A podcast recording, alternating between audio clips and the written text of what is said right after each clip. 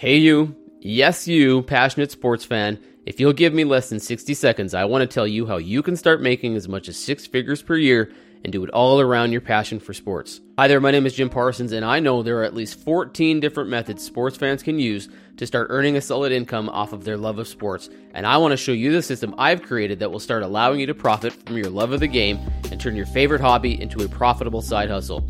Let's take you from being a hobbyist to a professional sports fan and show you how to make money in an industry you love. Go to SportsSideHustle.com, that's SportsSideHustle.com, and download my free startup guide.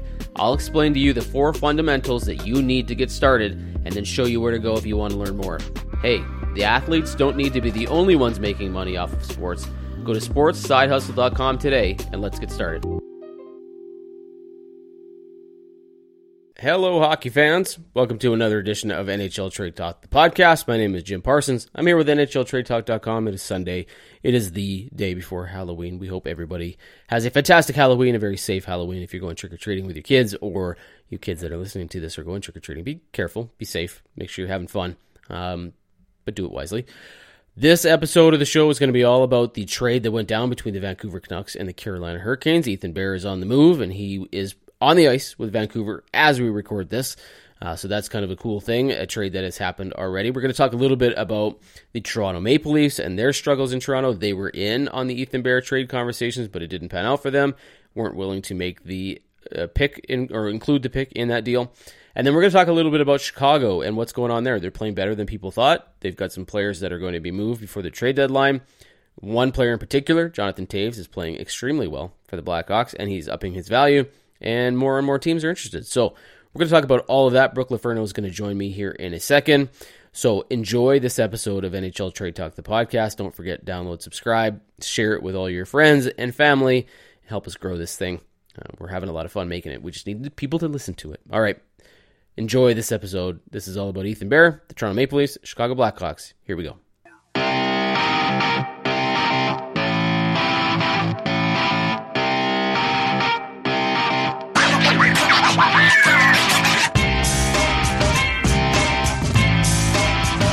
Welcome, everybody, back to another edition of NHL Trade Talk, the podcast. My name is Jim Parsons. I'm here with NHLTradeTalk.com and the Hockey Raiders and whatever else you happen to come across, some of the stuff that I'm working on. As always, here with Brooke Laferno, same thing, NHLTradeTalk.com, the Hockey Raiders, covering Chicago Blackhawks, which we're going to be talking about a little bit today. Brooke, how are you? Oh, I'm doing good. We got a lot to cover today. Yeah, you know what? I mean, we are a show about trades, so we talk mostly about that, and there was actually a trade in the NHL. Now, a couple of them, actually. And Vancouver is the team that we're going to be focused on to start the show because they, I don't know that you would call this a huge trade. For whatever reason, it seems like it's big because Ethan Bear is a very popular player. He's got a big, huge community following, things like that. But he moves from the Carolina Hurricanes to the Vancouver Canucks. And the reason that I say that that might not be a huge trade is because he hasn't played. He has not played all season. He missed all of Carolina's playoffs last year. He hasn't been a big difference maker. He left from the Edmonton Oilers to the Carolina Hurricanes in a trade for Warren Fogle. Everybody in Edmonton, and I covered the team, they were all really mad at this because Ethan Bear was projected to be a pretty good defenseman. He hasn't really panned out in Carolina. He now moves to Vancouver. I don't see him being a huge difference maker for the Canucks, but he will provide some depth. He is a player that has, I think, a better ceiling than he has shown so far in the NHL. He's prone to making some mistakes, but any young defenseman is going to do that. So I figure I'll ask you, we'll start there. What do you make of the fact that it sounded like Carolina wasn't really eager to trade Ethan Bear? He had requested a trade. They were looking at it. They weren't going to give him away, but they kind of did. They sent him to the Vancouver Canucks for a fifth-round pick and then retained some salary in the deal. And Vancouver doesn't have to give up a whole lot to get a defenseman who I think is going to get a chance to play. He was on the ice today, and he'll be there in Vancouver. What do you make of the trade? I actually like it. I think it's actually okay for both sides. Like I said, Ethan Bear, you're right. He hasn't really panned out as hoped, I think, but teams still have a lot of faith in him. And I think, honestly, for him, it's very hard to thrive right now in Carolina's system when they have such good defensive depth. So he probably just became the odd man out. But for Vancouver, I love it because obviously something needs to change. They started off on a really bad losing streak. Something needs to have been shaken up there. Their defense was really struggling. So I actually think it's a good trade for him. And I think Ethan Bear's agent actually came out and said, this is actually where he wanted to go, was Vancouver. It was a team he watched growing up. He's really excited to get going, and I think he'll get a good opportunity there to kind of prove himself again. Like I said, it's hard to do that when you're on a team like the Hurricanes, but I think it'll work out good for him on the Canucks. So I think it's actually probably a good trade for both sides. He wasn't getting playing time. It's kind of a waste, honestly, to just have him just sit there. So, yeah, I think it'll work out good for both sides. Yeah, there was no future for him in Carolina, right? Like, he's a player who is pending RFA at the end of the year. He signed a $2.2 million deal with Carolina. He's now at a 1.8 cap hit for Vancouver because Carolina retained $400,000 in the salary. He was not going to re-sign in Carolina. They weren't going to keep him. Like you said, they got a really good team. They got a really strong blue line. They're deep. Rod Brindamore, the coach there, was just like, he didn't say I'm not going to play him. And Don Waddell, the GM, was like, yeah, we'll get him in if we see an opportunity to get him in. But there just wasn't one, and there hasn't been one, and there probably wasn't going to be one. So you might as well move the player if you can get rid of some of the salary, which I think Carolina will use at some point this season because they're going to be probably looking to add more scoring. Mm-hmm. Their knock on them is always that in the playoffs, they don't have the scoring that they need to advance. But so they'll use some of that money to get a forward. But I think it's the smart move. And in Vancouver, where you have just so many injuries, Quinn Hughes is on the shelf. And that might not be long term, but that's, not great. They've got some other people there that haven't really played all that well. And Vancouver, although they've won two in a row, just not good, right? It's just not a good. This is a team that you can experiment. You can play them. You can get them out there. It can't go much worse than it's already gone for Vancouver. So if he shows anything positive, that's a huge plus for the Canucks, right? Like, why not give this guy an opportunity to prove to everybody that he is better than he's been showing both at the end of his time in Edmonton and with Carolina. I see this as a huge win for Vancouver.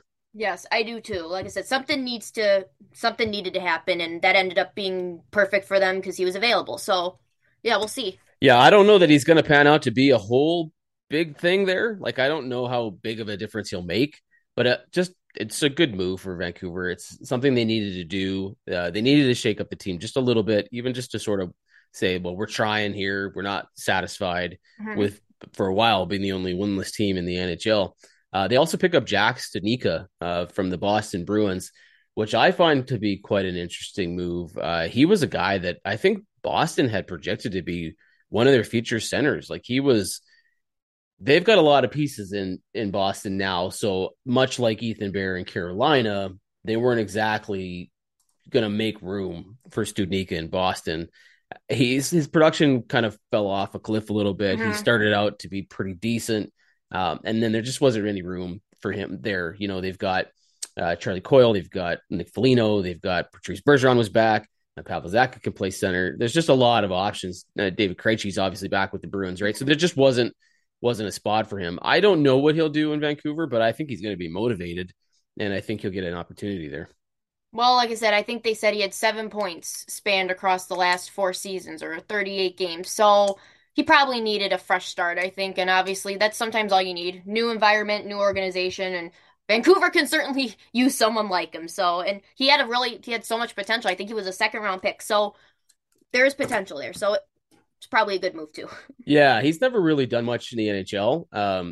But they did have high hopes for him. Like it was something they figured because he was quite the scorer in Providence and stuff like that. So I think they thought he was going to be a player, but it just didn't pan out there. So he gets a fresh start in Vancouver, which is not a terrible thing.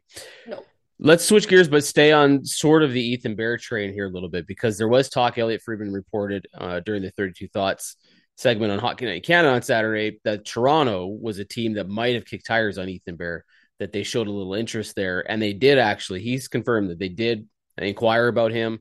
Just weren't willing to give up the 5th round pick that Vancouver did to acquire the player because of the fact that they don't have really draft picks to give. If they had given another pick, they would only have 3 next year, and they weren't really interested in giving up another pick. Toronto's basically mortgaged their entire future to be what turns out right now to be a very mediocre team. They are not performing at the level that they should. So let's talk a little bit of Toronto. First, let's talk a little bit about Ethan Bear and their interest in Ethan Bear. Were you surprised to hear that they might have been kicking tires on the defenseman? Yeah, I'm not surprised because I think they were in the market for defensemen even last year at the trade deadline. I think they even said they like inquired about Calvin DeHaan for a hot second. Like, I think they were always looking for one, but I'm not surprised it didn't pan out. And I didn't really ever see Ethan Bear there. It might have been a cheaper option. I just didn't see it panning out. I think Vancouver was probably the better option, I think, for both sides. But like I said, that's kind of in Toronto's hands right now, that they kind of did that to themselves, you know? Like you said, they gave up all their picks. They put themselves in this position. I mean, it was a good strategy. They had a good team last year. They put all their eggs in one basket, but then now they're stuck in a place where they can't. It's harder to make changes. So, yeah, I'm not surprised they inquired, and I'm not surprised it didn't work out. Yeah, I mean, there's a couple things I'm thinking here. One, Ethan Bear going to Vancouver's kind of, it's not a big market, but it is big enough. It's a Canadian team. There's going to be a following there. People will be watching him much more closely than they watched him in Carolina. It's not Edmonton. Vancouver's not Edmonton, where he was watched very closely. It's certainly not Toronto. Had you put Ethan Bear in Toronto and he not performed extremely well, considering that they need someone to come in and perform, that'd have been a lot of pressure on a player like Ethan Bear. I'm not sure that that would have panned out terribly well. I'm also with you on the whole, like, where are they at? What's their situation? What can Toronto actually do here? Because Jake Muzzin's on LTIR, but it's not a given that he's out for the whole season, right? Like, there's all this talk that he may never come back. And then there's talk that it might not be as long as as people think. So Toronto's not in a position where they can just go out and add more salary and then go, oh, well, what happens if, you know, Jake Muzzin can come back? Then all of a sudden you got to make room again. And Toronto has like none, right? They have no ability, like a lot of teams, to just go out and add salary. So I do think Toronto's looking. I think Kyle Dubas is out there trying to figure out if there's something that he can do to, because I think Justin Hall is just not working out for them. They're really hard on him. He's not played terribly well. They're treating him like he's not playing very well. Jake Muzzin's out. Lilligren's out for a little bit. Jordy Ben is out. They're both coming back soon, but I mean, they're ravaged with injuries and they're just not playing well. I don't know if you want to add Ethan Bear to that mix and then have it not pan out. Like, it just, you don't want a kid like that coming in trying to be the somewhat savior and try. I know that that's unfair to say, but that's how people look at things in Toronto. It's either the high of the high or the low of the low. And if Ethan Bear plays great, he's the best thing ever. And if he doesn't play great, he's the worst decision ever. So I don't know if you want to put that on his plate. And I don't know that he thrives in a city like Toronto. No, I could be wrong. What do you make of the fact that just Toronto has struggled so much? Like, Auston Matthews is not off to a good start. He's only got 2 goals, and this is a guy that they pegged to have, well, he got 60 last year. They think, oh, he's going to get 60 again. People were wondering if he could get 70, and he's not. He doesn't look like himself. I don't know if they were talking last night like he might be injured. I think that's just people talking and looking for an excuse. I think Auston Matthews will warm up. I think he'll get better. Obviously, he's not going to continue at this slow a pace, but he's not looked good. You mentioned before we came on here, you didn't think Mitch Marner looked all that great. John Tavares is pretty much the only player in Toronto that has done really anything of major value. What's going on there? Like, why have they struggled so much? Something that sticks out, like, when you're talking is that Auston Matthews, he does have 7 points in 9 games. So he is producing, but not scoring. Yeah. But that's a problem because they need him to score. But something I think that also sticks out about Toronto is that it seems like they have all these star players, like we said, Mitch Marner, John Tavares, Auston Matthews, but it seems like they're never all hot at the same time. They're never producing well at the same time. It's either Marner's on a roll or Matthews is on a roll or Tavares is on a roll, but they're never doing it all at the same time. And I think that's kind of been their issue for a little bit. But I also think I am starting to believe that coaching might be an issue. I think maybe they just might need a new voice because they have, I think, the team, the forward depth at least, to go far. But they've never been able to put it together, and they have had slow starts in the past and then kind of figured it out. But it seems like now this is just a pattern where it's just they're going to continue to keep going this way, and obviously the results aren't there. So I don't know what has to change. I don't know if coaching, I think it should be an option on the table, but obviously something needs to change because they can't keep doing this with the roster that they have and expect that this will all of a sudden change. Okay, let me ask you a couple of questions when it comes to coaching then, because I agree with you. I think that's a major concern. I'm especially worried about how many cards Sheldon Keefe has played already early in the season. Like, he called out the forwards or the superstars on the team, and then he backed right off of that when it sounded like the superstars were all offended by the fact that he called them out. Then he's just recently called out the blue line, saying that they don't look good. And then he hasn't backtracked on that one yet, but you never know.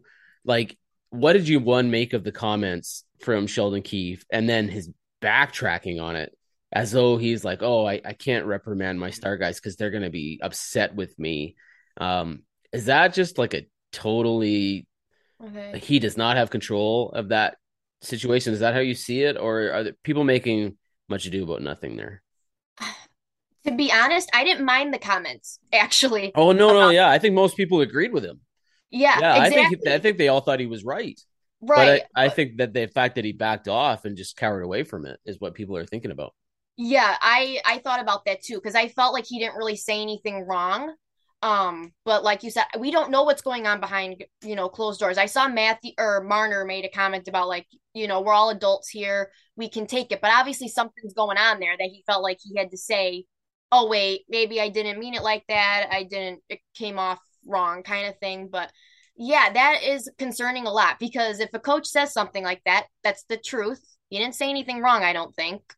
It should be kind of taken as is. But obviously there's something wrong there that he has to keep backtracking. I don't know if it is the players kind of taking control there or just kind of maybe not taking accountability for themselves, and maybe it's not all Sheldon Keefe, and maybe that's kind of what's wrong here. He might be trying his hardest and the players just aren't responding to him kind of thing. And that could come with tenure.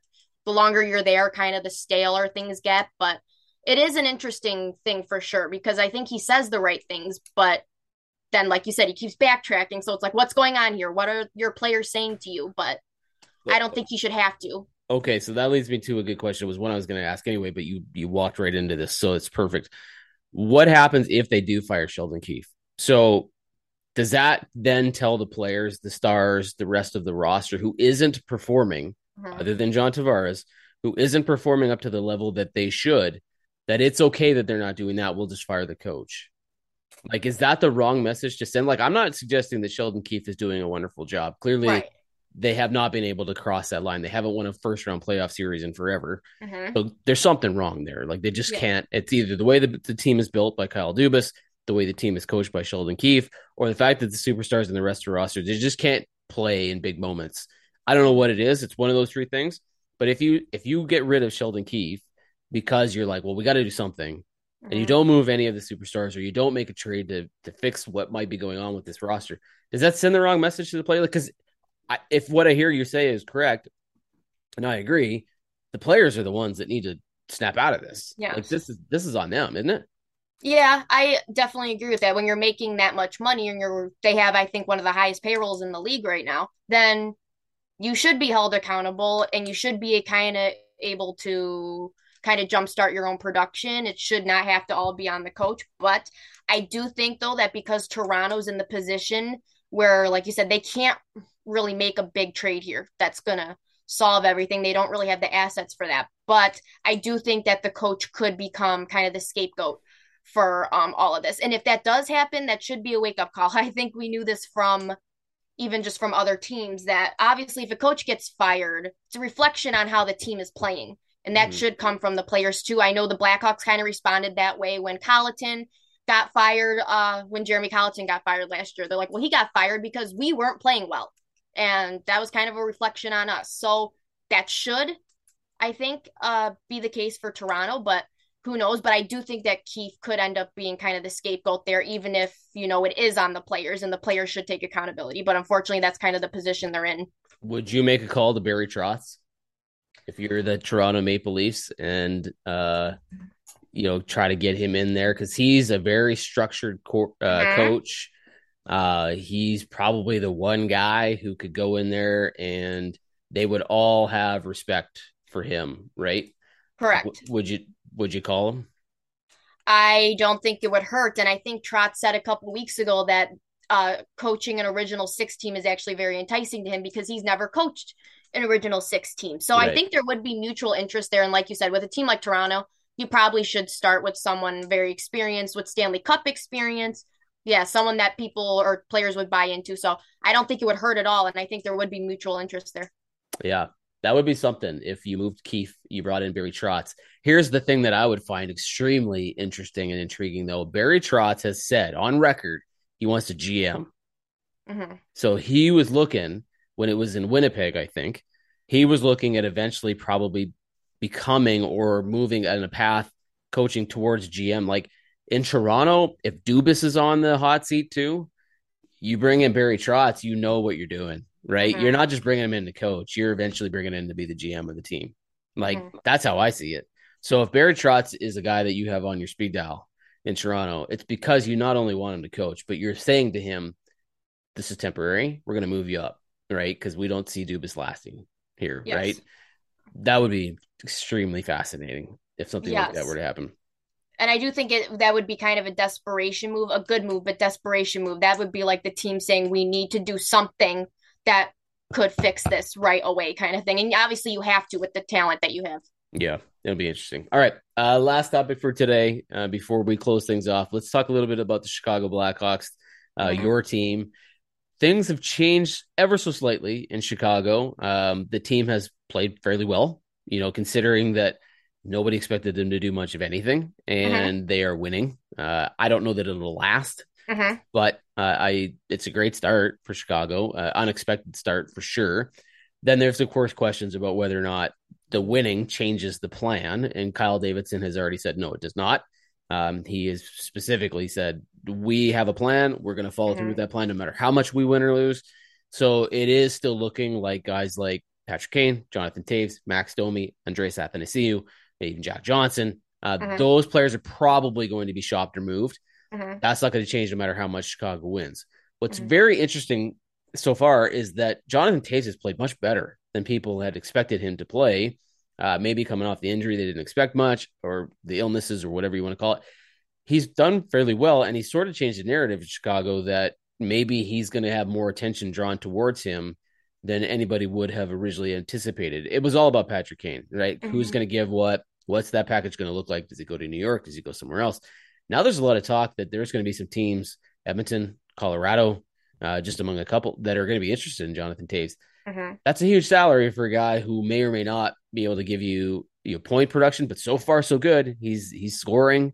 He's, you know, a veteran leader. He can play center. He can play depth up and down your lineup. He's got playoff experience and multiple cups on his resume. He's an interesting guy. What do you make of the whole? I mean, it's Patrick Kane's still Patrick Kane. He's going to get right. Right? But what about this Jonathan Toews talk? Like, it's quite interesting that he's getting so much attention. Do you know what? Toews talked a lot in the offseason about, like, kind of making this year his year. Like, he knows it's the last year of his contract. He knows that the trade talk is surrounding him and that if he wants to go to a contender, he kind of has to put destiny in his own hands there and kind of up his production. Because obviously last year was bad for him, but obviously he was coming back, obviously from, you know, the health problems that he faced. But so I'm actually not surprised because he talked about, you know, that he had a pretty good off season and that he was really betting on himself this year. And he seemed pretty excited about this season and what he could do. And he showed it, I think, even in the first game. He was very noticeable. He still is, I think, one of the most noticeable players on the Blackhawks right now, every shift. I think he has a 62% in the faceoff dot, which is amazing. He's also tied for second, or actually for first, actually, I think, in goals on the team right now with 4. He's producing almost at a point per game pace. He's got 6 points in 8 games. I mean, he's doing what is expected of him to do. And it's honestly nice to see. And I think he wants it for himself too. So yeah, like I said, I'm actually not really surprised because of how kind of eager he seemed over the off season, especially with the new head coach. He seemed really eager to play for Luke Richardson. So, you know, we'll see if he keeps this up, but it's been a really encouraging start. Well, what's got me most interested about what he's been doing is who he's been doing it with. Right? Like, you put Patrick Kane on a top line with Max Domi and Andreas Athanasiou. There's two guys that have some skill there. So you're thinking, okay, well, they can. Jonathan Toews isn't really playing with skill, right? He's on a second line that doesn't have a ton to offer. So that tells me if you put him on any line, on any team, he's going to get you some sort of production, right? Which is a really good sign if you're a team that's interested in him. My only concern, and I guess it's not really a concern, but it's more like, how does this work? Is he's a $10.5 million cap hit. Even if Chicago retains half of that, which is then 5.25, they get a third team involved, which becomes, what, 2.75. It's or yeah, 2%. It's still tricky. It's not exactly the easiest. Now, the trade doesn't have to be much. I think Bob Stauffer of Oilers now was like, it's going to maybe take 2 second rounders to get that done, which is still a pretty big price for a rental. The question is, as he goes here, is he worth 2 second round picks? And is Chicago happy with that? I mean, you would know, right? Is that something if we can get 2 second rounders for Jonathan Toews, we're happy. Is that kind of what you're thinking? I think so, because it seems like Kyle Davidson, their general manager's plan is to, gain as much draft capital as possible, no matter where it comes from. They kind of did that with the Jason Dickinson trade with Vancouver when they got a second round pick. So I think he would be happy with that. But I also think that Kyle Davidson would take what he could get with Toews if Toews requested a trade. I think he would do right, especially by Kane too. I think for both of them, if they said, I want out, he would make it happen, I think, for their sake.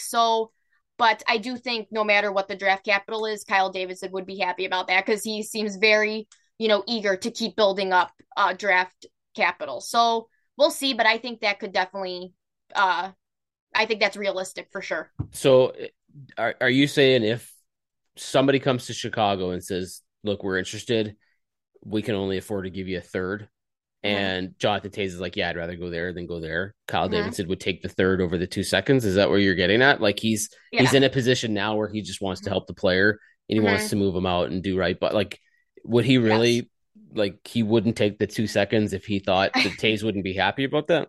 Yeah, I think. Well, I mean, obviously Toews has control, right? So yes, he does. He doesn't. He's got the no trade, no move, so he can just decide he doesn't want to go there, and eventually you're stuck with the player if you don't move him. But like, is that where you think this would go? Where Toews is like, look, I'm going to pick two teams, maybe, right? Yes. And that's it. So, yes, I think so. Obviously, I think he'd rather take the 2 seconds. But I do think, like I said, I think he would ultimately do right by Toews and Kane, because also their agent, who also represents Claude Giroux, was in the same position last year. He told him, I want to go to Florida, and they made it happen. I think that would be the same thing. And I know that their agent just talked to the media and said they would circle back on trade stuff with Kane about like what teams are interested at that point in December, kind of let them talk it through and stuff. So I think that is applied to Toews as well. Like I said, I think he will do right by them, no matter kind of what that looks like. But I still think he's going to try to get a good package out of it, no matter where he goes to. But I do think, yeah, he would settle for a third. I do think so, if that's where Toews wanted to go. What do you make of the Max Domi production so far? He's played pretty well.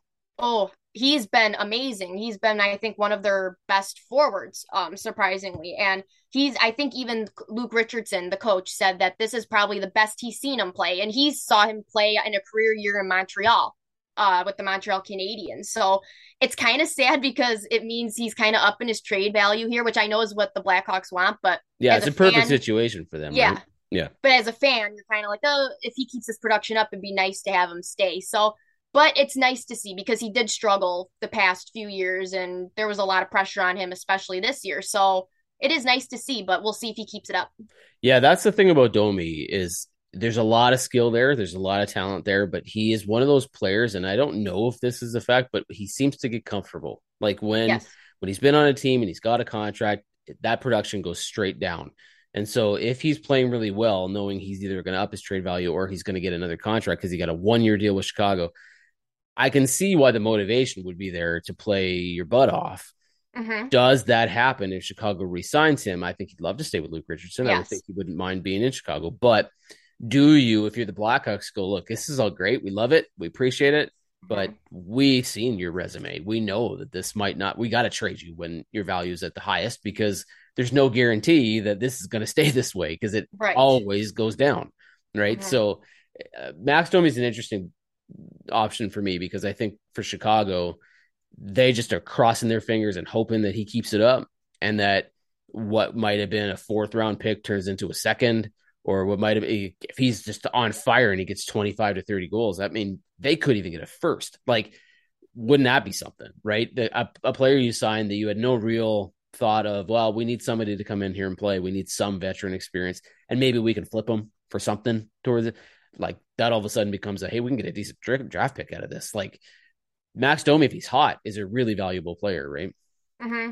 Yeah, and I think also, like, last quick thing, he's also playing on a first line with Patrick Kane, and Patrick Kane honestly just makes everyone better. So if Kane is gone, I don't know where that leaves Domi, but like I said, either way, good start. Good to see. Yeah. Nope. That's fair. All right. Well, that's going to do it for today. We'll obviously have more stuff to talk about the next time we get on here and have a chat about what other trades might go down, because it's early. So we're not expecting too many teams to make deals, but as we've already seen, some teams have struggled immediately out of the gate and some continue to struggle. There's injuries situations. There's teams that are just not performing where they should be. And that always leads to some sort of movement. So it'll be interesting to see where this all goes, and we'll talk about it on the next show for sure. Brooke, thank you very much. For everybody else, it's been another edition of the NHL Trade Talk podcast. Don't forget, you can download, subscribe, share this, get it on NHLTradeTalk.com. Give us a 5-star rating on Apple Podcasts. It would be greatly appreciated. And we'll talk to everybody next time on another show, another NHL Trade Talk podcast. See you guys then.